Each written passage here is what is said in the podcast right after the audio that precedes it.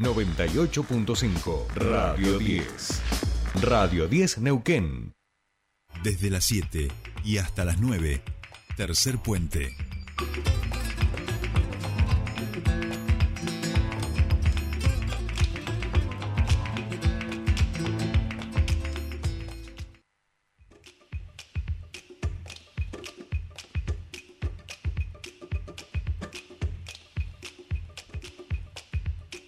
Acompañándolos hoy hasta las 9 de la mañana con toda la información, como siempre, lo mejor de la música, entrevistas y muchísimo más en un nuevo tercer puente.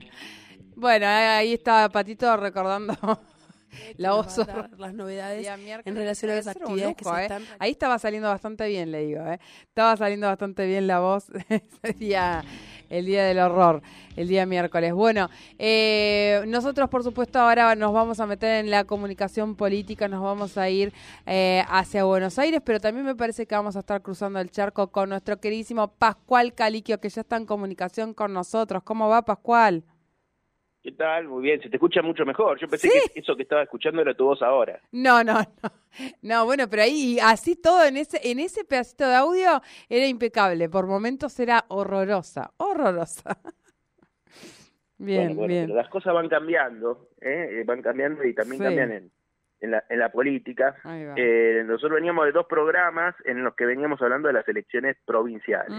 eh, todos queriendo subirse a, triunfos o a éxitos eh, o tratando de analizar la política local en función de lo que va a pasar después en las elecciones nacionales.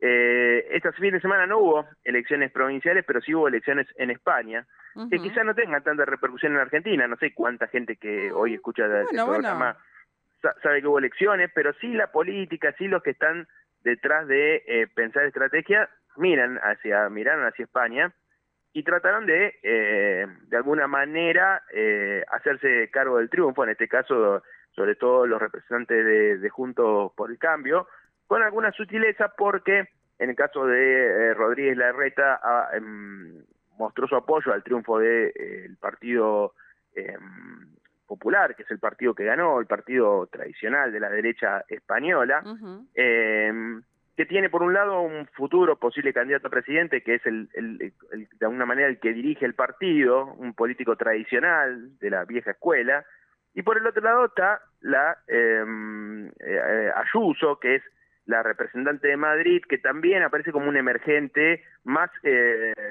como más, podríamos decir, más moderno, más, este, más, con más desparpajo, no tan vinculado a la política tradicional, y que de alguna manera eh, Patricia Burrich trata de parecerse o trata de establecer relaciones con ella, eh, de hecho tienen una buena relación, eh, como para decir yo soy eso, ¿no? Entonces esta fue una semana en la que los políticos argentinos trataron de de alguna manera hacerse cargo de eso, a diferencia del gobierno que sintió un poco el impacto de mm, la derrota del Partido Socialista Obrero Español con el que mantiene una buena relación y que muy mala elección del partido Podemos, que era también de alguna manera una referencia de, la política española.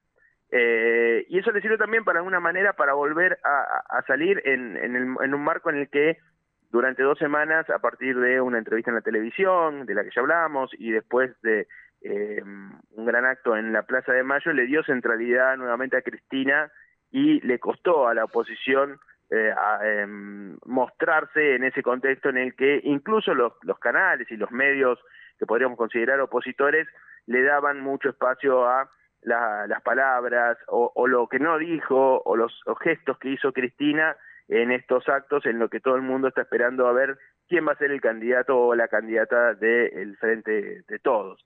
Eh, de alguna manera encontraron por ahí una brecha que a veces le cuesta, sobre todo a Junto por el Cambio, le está, le está costando eh, eso, encontrar una, una referencia, la, la reta más apegado a una campaña tradicional, con, este, con eh, spots, con una idea de gobernabilidad que no parece tener eh, mucho o generar mucho, mucho entusiasmo, y Patricia Burrich con algunas ideas un poco más provocativas, con más títulos para la prensa, que a veces tienen más impacto, que habrá que ver después si eso se traslada eh, a los votos, ¿no? Sí, veíamos, bueno, así había ayer, algunas algunas imágenes, algunas fotografías repitiendo incluso a, eh, o, reproduciendo algunas eh, frases del Vox, algunas fotos de, de los referentes principales del Vox en España, que un poco explicábamos con Jordi, sería como el Vox es como eh, el equivalente a un Milei acá en, en, Argentina, ya por ahí cuando hablamos más del PP sería algo más tipo al estilo Juntos por el Cambio, para aquellos que, que por ahí no están tanto en, en, el tema. Y por supuesto lo que más preocupa, y una gente hace un ratito nos escribía a Pascual en relación a, a cómo van avanzando ¿no? las, las derechas, y sí me parece que tiene más allá de que es una realidad de, de otro país y que, y, y, que bueno, no todo el mundo conoce sobre, sobre la actualidad política de España, creo que eh, lo que va ocurriendo en los diferentes lugares del mundo también es un eco de lo que puede ocurrir aquí en Argentina, de lo que estamos viendo en relación a, las construcciones políticas, eh, con estos, como vos relatabas recién, ¿no? Estas manifestaciones que han tenido algunos de los referentes que hoy eh, incluso aspiran a, ser presidentes o presidentas de, de nuestro país, ¿no?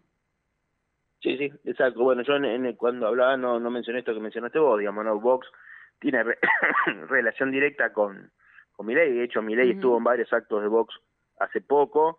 Eh, y hicieron una elección también buena, no, no, digamos, de alguna manera creo que fue opacado por el, por la gran elección que hizo el, el Partido Popular, eh, pero en muchos lugares van a necesitar de Vox para poder gobernar eh, distintas gobernaciones o intendencias, digamos, ¿no? Hubo lo que hubo en España fueron elecciones locales, lo que acá serían, bueno, ellos son lugares autonómicos, son distintos, pero bueno, sería como una las gobernaciones y las intendencias, digamos, ¿no? Y en muchos casos van a necesitar eh, alianzas y ahí también se planteó, ¿no? Toda esta discusión que planteó de, alguna manera eh, Cristina cuando estuvo en el programa de televisión en el que habló de los tercios y la importancia de los pisos, eh, de, la importancia de, de, desde dónde parten cada uno o cada una de los candidatos que va a haber en las próximas eh, elecciones, que ayer aparecieron también algunas encuestas, que siempre sabemos que las encuestas hay que tomarlas con, con pinzas, pero que de alguna manera eh, dirían que se va en esa dirección, digamos, ¿no? que va a ser una elección por lo menos muy pareja en,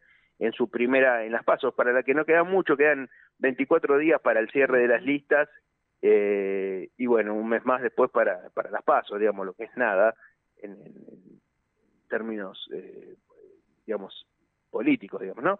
Eh, pero bueno, hay mucha expectativa porque falta muy poco para ser realista y todavía, en el caso sobre todo del Frente de Todos, no hay candidatos ni candidatas y bueno, hay muchos rumores, ideas, intrigas respecto de quién eh, va a ser.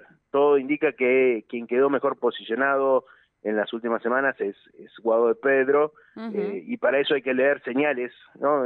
acá que hablamos de comunicación, digamos, ¿no? No, hubo ningún anuncio, pero detrás de la vicepresidenta en el acto que se hizo en Plaza de Mayo estaban, aparecían muy claramente eh, Guado de Pedro y Sergio Massa, eh, con todo un signo de para dónde había que mirar, digamos, ¿no? Este, después estaba, había estaba toda la familia, estaba Ángel, estaba Máximo, pero me parece que eso reflejaba otra cosa.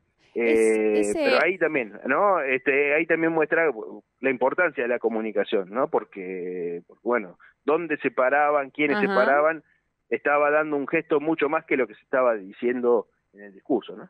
Exacto, exacto. Eh, vamos a hablar de esto, Pascual. Ahora ya no, por supuesto, estamos, es 8 y 59 ya, pero vamos a hablar de esto. Me parece que, que esa posición, lo que vos decías, ¿no? La posición en el escenario, cómo estaban y demás. Lo que está ocurriendo a días posteriores, me parece, está la voz cantante de uno de ellos y no de otro. Bueno, toda esa cuestión me parece que son las señales que uno va que uno va leyendo pero también eh, como señal me parece importante y después vamos a, ahondar si te parece Pascual en, en, otra en otra oportunidad pero me parece que eh, ese acto fue eh, también un, un, quiebre en, relación a lo que veníamos con el temor que se veía viendo al frente de todos como como una de las fuerzas que podía ser competitiva para para las próximas elecciones cómo lo para de otra manera haber realizado ese acto simbólico sin anunciar a ningún candidato, pero sí dejando en estas pistas eh, comunicacionales eh, quién podría hacerlo, la fortaleza